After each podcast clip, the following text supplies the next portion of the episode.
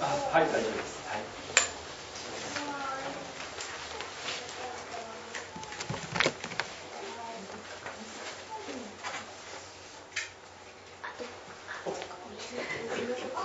緊張しました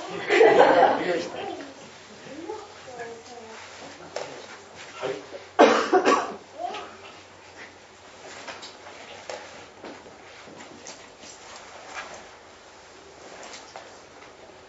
はい、皆さんこんにちは。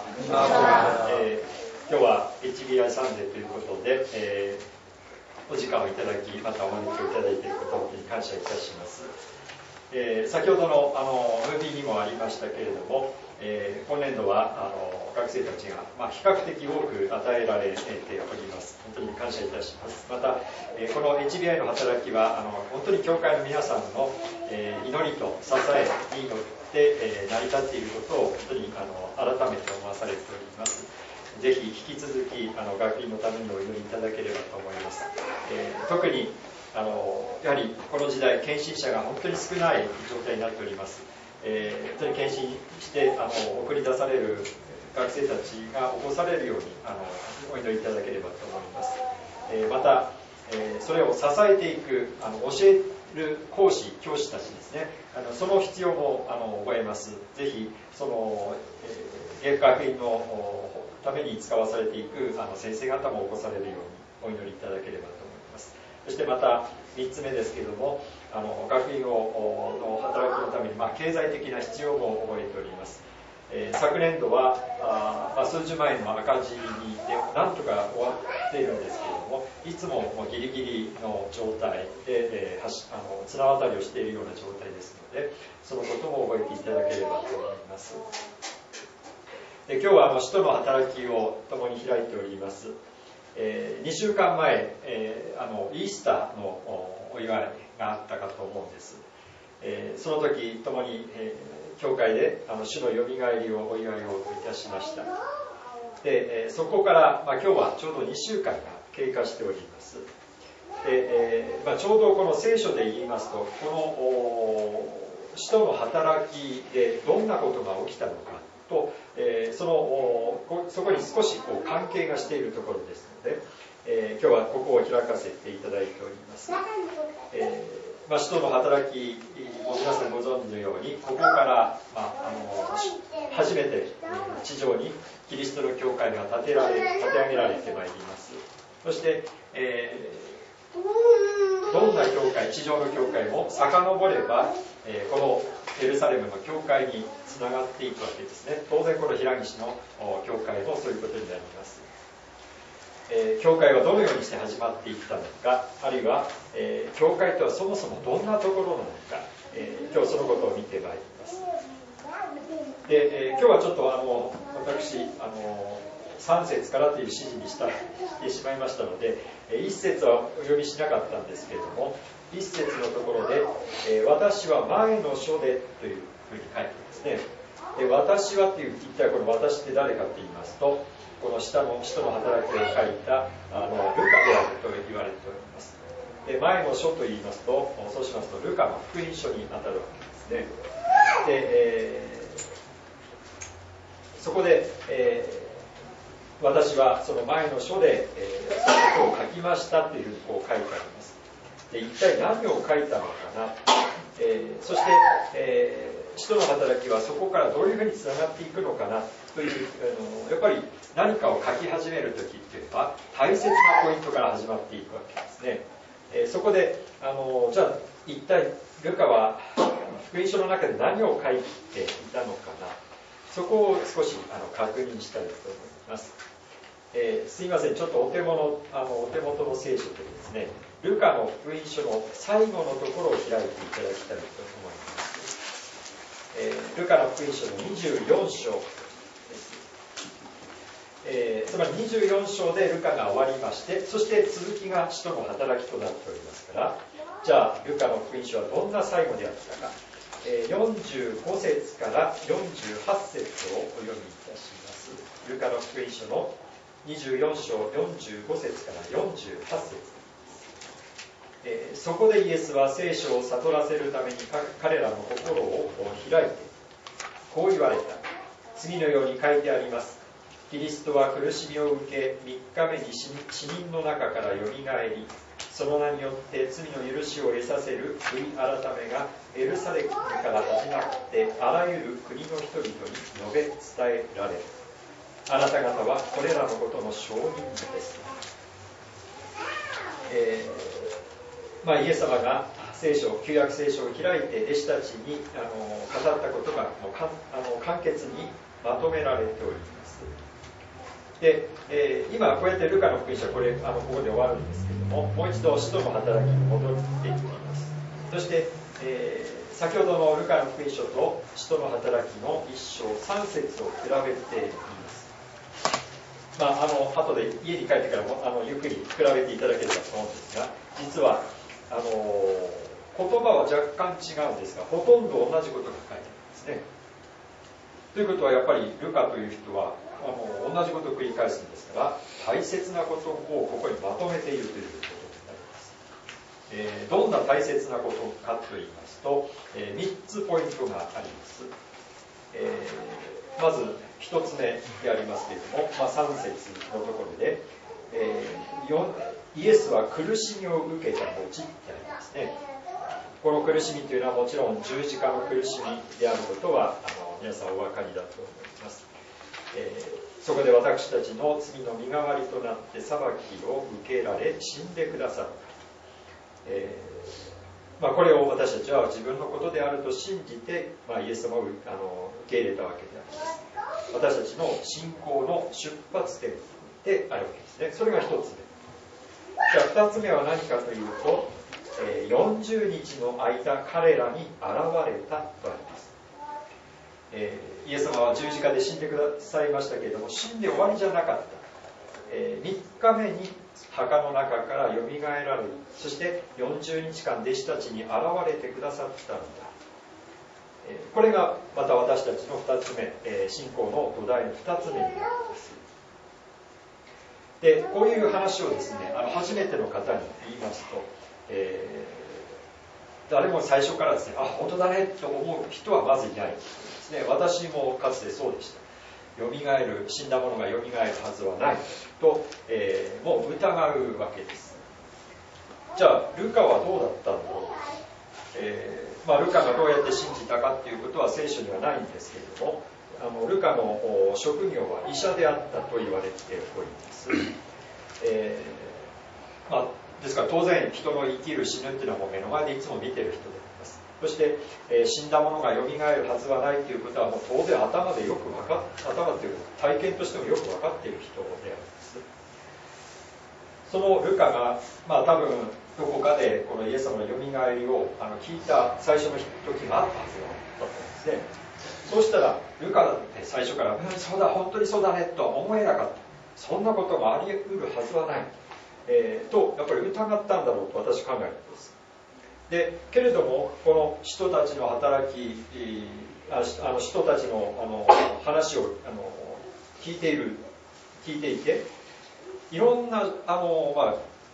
蘇ったんですよっていう話だけ聞こえて本当かな？わ分からん。でも分からないという前に全然それ嘘だという前にじゃあ調べてみようと彼は調べました。そしていろんな証拠をこういうことがここにある。こういうことがここに残ってそしてよみがえられたイエス様に出会った人たちから直接話を聞いていきました。そうしたら全部矛盾なく全部話が一致しておりました。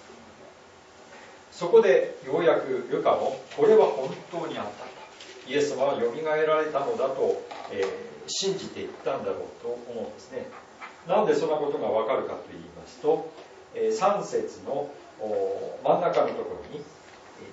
数多くの確かな証拠を持ってご自分が生きていることを人たちに示されたとね。これ証拠をやっぱりルカは調べたそしてあこれ全部本当にあの信じるたるあの現実事実として起きたのだと彼は信じました。これが、え40日間現れた。よみがえりのこと2つ目のポイントでした。そして3つ目のポイントですけれども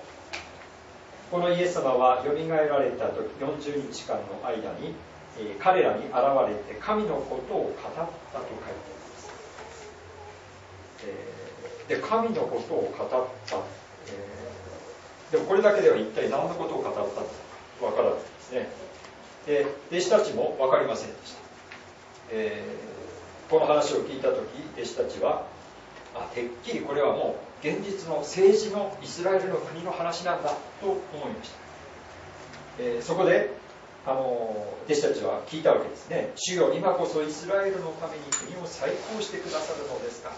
やったやっと時が来ましたねとこう、えー、政治の話に思い込みましたがところがイエス様はいやいやそうではない神の国というのは力とか軍事力とか政治の話ではない、えー、それはあのいつでであるかどのようにであるかということをあなた方は知らなくてよい。えー、でもその、えー、神の国というのはどういうことかと言いますと、えー、まあ、ルカの福音書のところにも書いてあるんですけれども罪の許しを得させる悔い改めが、え全世界に述べ伝えられていくんだ。そうやって神の国が形作られていくんですよということを、えー教えてくださっていました。使徒の働きというのはそのイエス様の約束の通りに罪の許し悔い改めが人々の中に起きていく時に神の国がどのようにしてこう広がっていったのかが、まあ、この人の働き書かれているわけです。ではその神の国は人の働きの人の人たちの、えー、努力によってなされていったんでしょうか。一体誰がこの神の国をこの罪の地上に広げていったのかそのことを次に見てまいりますイエス様が天に上げられる直前にこの人たちに何を語っておられたのか、え4節に目を留めたいと思います、4節の紙括弧から5節にのところですね。イエス様が言われた命じられたところです。エルサレムを離れないで私から聞いた父の約束を待ちなさい。ヨハネは水でバプテスマを受け授けたがもう間もなくあなた方は精霊のバプテスマを受けるからです、えー、でそして、えー、飛びまして8節にしかし精霊があなた方の上に臨まれる時あなた方は力を受けます。そしてエルサレムユダヤとサマリアの全土および地の果てにまで私の証人となります、えー、人たちが聞いた言葉はこのことでした。あなた方は精霊のバプテスマを受けて力を受けなさい。そのためにあなた方は今エルサレムにとどまりなさいという命令でした。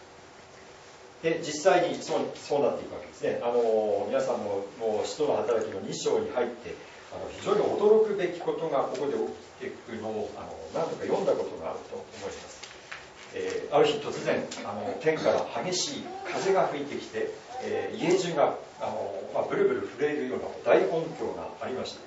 エルサレムの町中の人たちはこれは何だ？何が起きたのかとあの集まってきてガヤガヤガヤとこう集まってきて、えー、来るぐらいそれぐらいのこ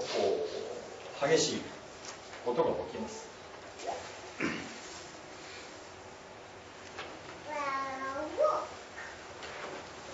イエス様の命令はまずエルサレムで待ちなさい。とどまっていなさい。神様が神あの神の国をこの地上に広げるのですよと言ったんですけれどもまず待ちなさいという。そして神様がこの、えー、精霊を与え力を与えてくださるのだ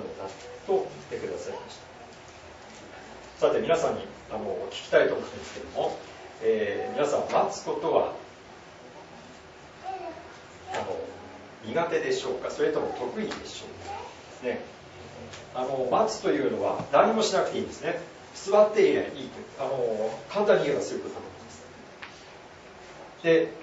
何にもしなくてもいいよということなんですが実はこれは大変難しいんじゃないかと思うんですね。あの皆さんもいろんな経験、まあ、具体的に考えたらいいと思います。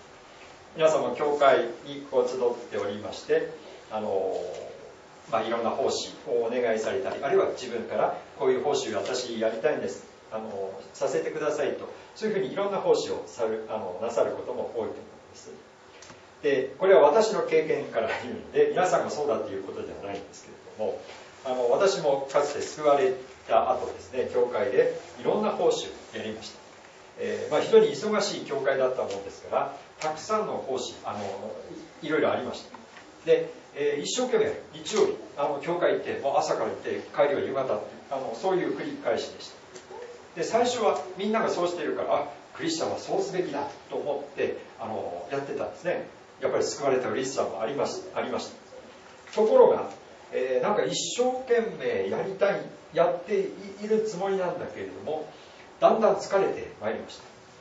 えー、そのうち私も役員という立場にあの奉仕を受けることがありました。そこの役員会というのは、まあ、教会によっていろいろありますね。えー、すぐ終わる教会もあれば非常に長くかかる教会もあります。で私の集っていた教会は長い時間かかりました、えー、夕方ああの午後の1時か2時ぐらいから始まってあの本当に大変な時は夜中10時 11時の あびっくりして またびっくりしていただいてそういうことがありました。でそういうあの日曜日の夜がそれですから月曜日の朝もうよれこんなよろよろになりながら会社に行くというそういうことがあったんですね。あのそれはもうあの頭がぼーっとしているような状態で。でどうなんかこんこれでいいんだろうかとあの私もさすがに疑問になってまいりました。でだんだんあのそういうことが続くと、えー、教会に対して怒りが湧いてきた不満が湧いてきたなんでここまでしなきゃいけないんだと思うようになりました。であの、まあ、皆さんももしかして似たようなっていうかそこまでいかなくてもあのそういうことを経験したかもしれません、えー、何か疲れが溜まってきますと、まあ、自分をあの落ち込むというのもありますけれども今度は、えー、人のことを見てどうしてあの人はこういうことをしないんだろうかとかどうしてあの人はこういうことをするんだろうかという不満とか怒りを他の人にぶつけることもあり得るだろうと思います。どうしてこんな問題が起きるんだろうかと思います。で聖書にはちゃんとあの答えが書いてあるんです。あの今日のポイントはですねエルサレムで待ちなさいなんです。そして、えー、精霊のバプテスマをいただいて力を受けてそして、えー、主の、えー、死とよみがえりの証人となりなさいと書いてあるんです。自分の力でするんじゃないんですよ。精霊があなた方を励ましてくださるんですよ。神の国というのは精霊が働いてなさあのそれを広げていくんですよと教えてくださるここがポイントなんですね。私たちはすぐに自分の力でやろうとする。だからそれがいつのあのいつまでも続くわけではない。疲れたりあのできなくなったりしてあのあダメだ。やっぱり私あの人は素晴らしいけども私はダメクリスチャンだと今度は自分を責めたりいたしますでもそういうふうにあのならないようにちゃんとイエスあのイエス様は私たちに精霊を与えてください、ね。じゃあ次の問題になるんですね。じゃあ私たちはいつ聖霊を受けるんだこの人たちはエルサレムで待っていなさい。そして聖霊のバプテスマを受けなさい。そうやってから、えー、外に出て行きなさいと言われましたが私たちはどうなんでしょうか。この使徒の働きの時にはすごい現象が起きましたね。精霊が下る時もう家中がバーッとあの音が激しく響くぐらいの、えー、ことが起きました。そこに集まっていた人たちは外国語で喋るようなあの不思議なことも起きました。じゃあ私たちのこの今の教会でそういうことが起きるんだろうか。あの私もあのそんなに長いあの間じゃないんですがある程度牧師としてあの働いてあの奉仕させていただいておりますけれどもあのかつて今までこういう激しい現象は見たことがあります。あるいは他の教会でこういうことが起きたっていう話もあんまり聞かない。あんまり？あんまり？あんまり？聞かないまあ起きるかもしれませんね。その精霊の働きですから。あの私は、えー、の少なくともあの私が聞く限りはそれほど頻繁に起きるとあの感じてるんですですね。じゃあ精霊はやっぱり今はいないのかな？とかね。今はイエス様はもう精霊をくださらないんだろうか。やっぱりそういう疑問あの皆さんから質問を受けるんです。で確かに聖書にこう書いてあるから今の時代もそう起きるんだと考える方もいらっしゃいますし。一方いやこれは、えー、初代教会最初の教会のスタート時点ではこういうことが起きたかもしれないけど徐々にそういうことは少なくなっていって別の形で私たちは精霊を受けるようになっているんだよと考える人たちもおります。こういう激しい現象が起きないから私たちは精霊をいただいていないではないんです。私たちも精霊をいただいているただこれ精霊っていう方あの皆さんあのあそこに精霊いますとかですね。あ精霊さんここにあの私と一緒にあの肩組んでますとかね。そういうことはあんまり分かんないわけですね、えー、大体姿形がございませんし、えー、あの匂いもありませんしあの存在感が非常に薄い方なんです。あのいつも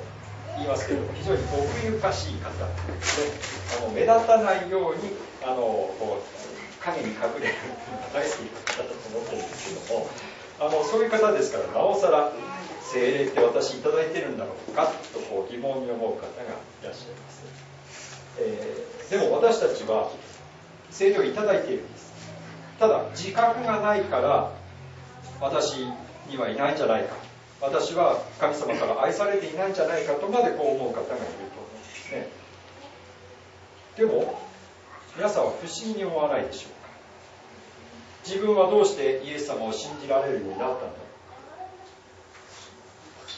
それはね、まあ、いろんなことが起きていろんな方の紹介でいろんなことが重なってそして今教会に導かれてイエス様を信じてますっていうふうなことは言えるけれどもどうして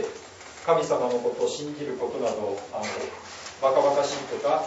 あるいは私は別に神様いらないと思っていたようなものが今イエス様こそ救い主ですとなぜ告白できたのか。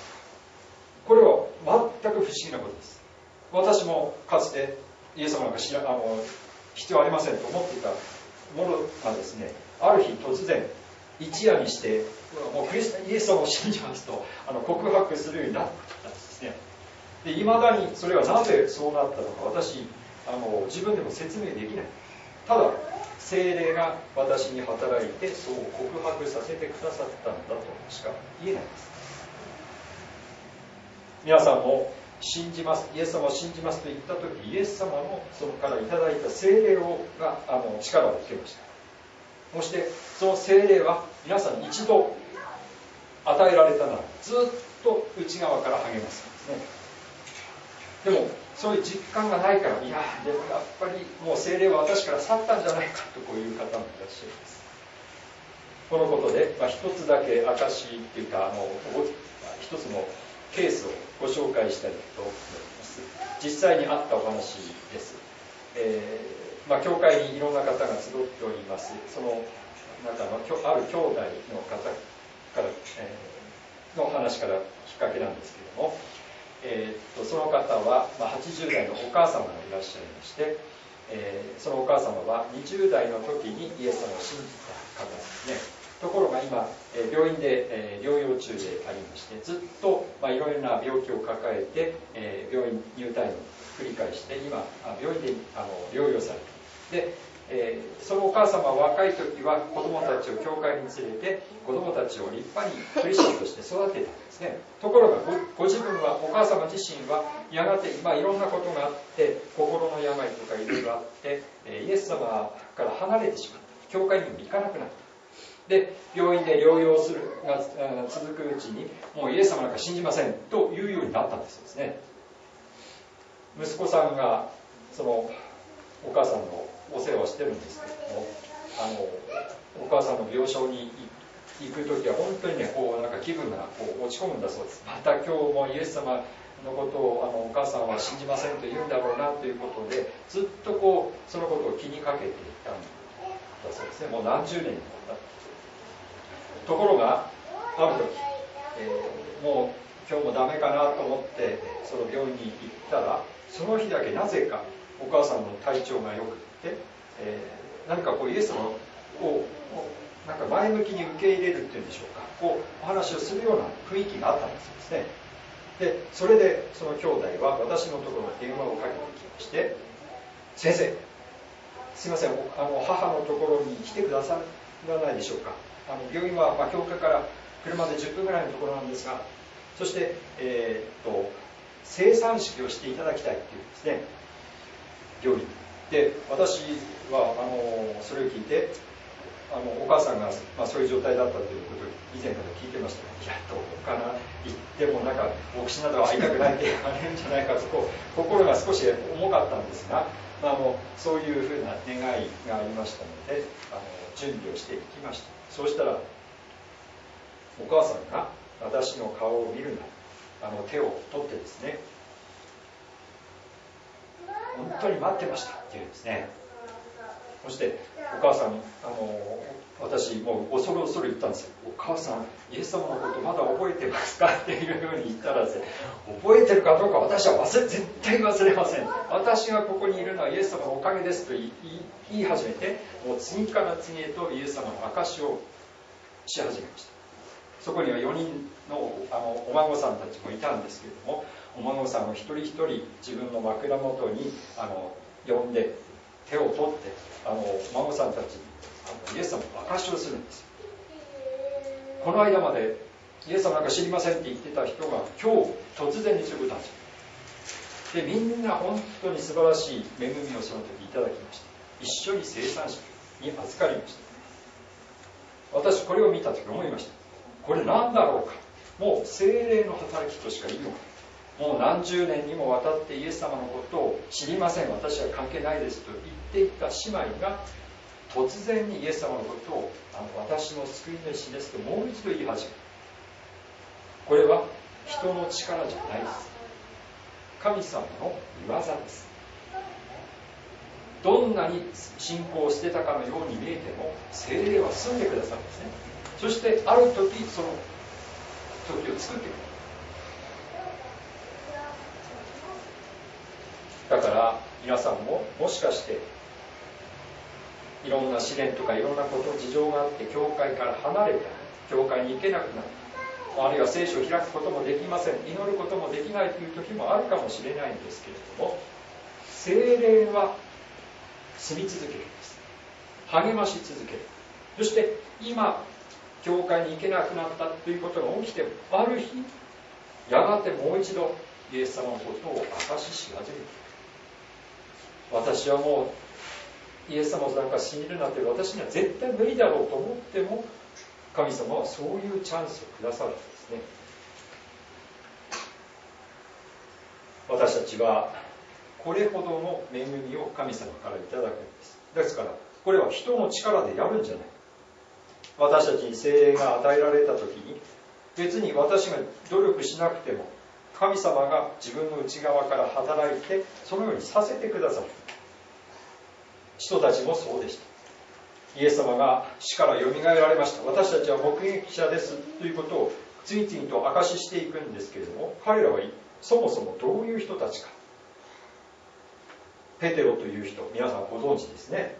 イエス様があの裁判にかかっている時にあの知りませんと3回否定した人です。この、えー、使徒の働きの一章のあたりから数えたってまだ数週間というかあの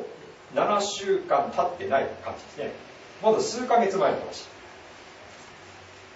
数ヶ月前にイエス様を否定していた弟子たちが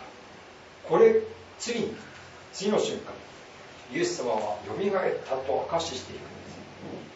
これ宣言をいただいているからですね。彼らが自分の力ではやっていったのではない。神様がそそういう力を与えてくださったので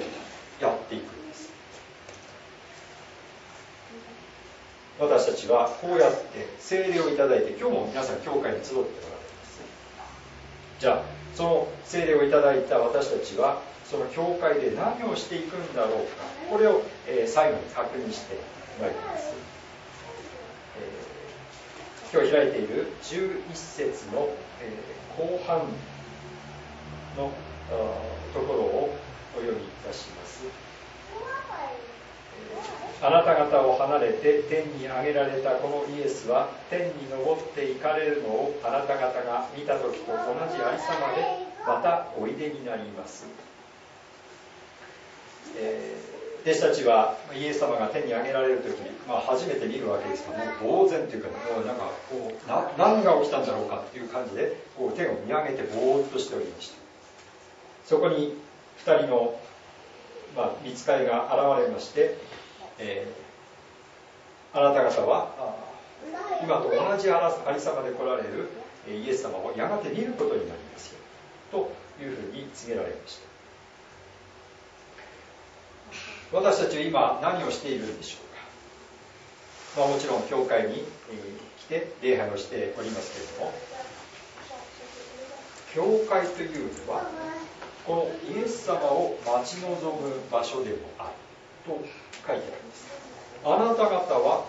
やがてこの同じような姿で来られるイエス様を見るんです。それを待ちなさいと、えー、あるんです。で、えー、聖書のあちこちにこのやがてイエス様が来られる再臨されるということを書いて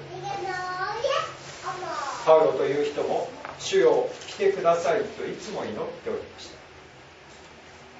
でも皆さんはどうでしょうか。イエス様が来られるということを祈っているでしょうか。早く来てほしいと望んでいるでしょうか。もちろん生活のああいうことこういうこと、えー、こういうことが今心配なんです。こういう大変なことがあるので神様助けてくださいと祈ります。もちろんそれも祈りです。でも私たちの本当のこの祈りの土台にあるのは主よ来てくださいなんですね。なぜこの方が来てくださらなきゃいけないか。この罪の体があるからです。どんなに祈ってどんなに何かが解決したとしても私たちのこの弱い体はこのままですそうするとこの体の中からいろんな問題が出てくる。一旦は何かが解決したとしても結局この体のよみがえりこの体が新しくされなかったならば私たちは本当の救いをいただくことができないんです。その本当の救いの日というのはいつか。主が再び来られる日なんです。だから本当の解決はその日にあるんです。今私たちは苦しみの中にあるでしょう。試練が続くかもしれない。でもあの主は私たちを迎えにもう一度来てくださるんだという日を待ち望んであなたは今弱っているかもしれないけどしっかりしなさい。待ち望みましょう。もう一度。精霊の力をいただいて主が再び来られる日のためにもう一歩踏み出しましょうと励まし合っているのが教会であります。いつの間にかそのことを忘れていったかもしれません。でも主は来てくださいそれは必ずだ来てくださいとあります。主だ主だけがよみがえるのではない。私たちも新しくされていきそのために今こうやって教会を神様が作ってくださって互いに励まし合えるようにと私たちを聖霊を通してあの励ましてください。その主をまた待ち望みたいと思います。お祈りをいたします。天の父なる神様私たちは家族のことや自分のこと体の弱さを覚える時があります。また病気であるとか倒れたとか手術をしなければならないとかいろんな弱さの中で苦しむことがあります。神様に癒してください助けてくださいと祈ります。もちろんあなたはそのことも聞いてくださいますけれども本当の解決はあなたが再び来られる日である。その日を待ち望みなさいと励ましてくださることをありがとうございます。でも私たちは本当に弱いです。何かが起きるとああもうダメだ。私はもうイエス様信じられないと、えー、信仰を捨てそうになることがありますが私が自分が信仰を捨てたつもりであってもあなたは内側から精霊を与えてくださり励ましてくださる。絶対にあなたは信仰を捨てることはない。いややがてあなたも主を証しし始めるのだとそういう機会を与えてくださいます。感謝いたします。お一人お一人が今弱っているならば精霊の力を持って反応してくださいますよ主イエスキリストの皆によってお祈りいたします。アーメン。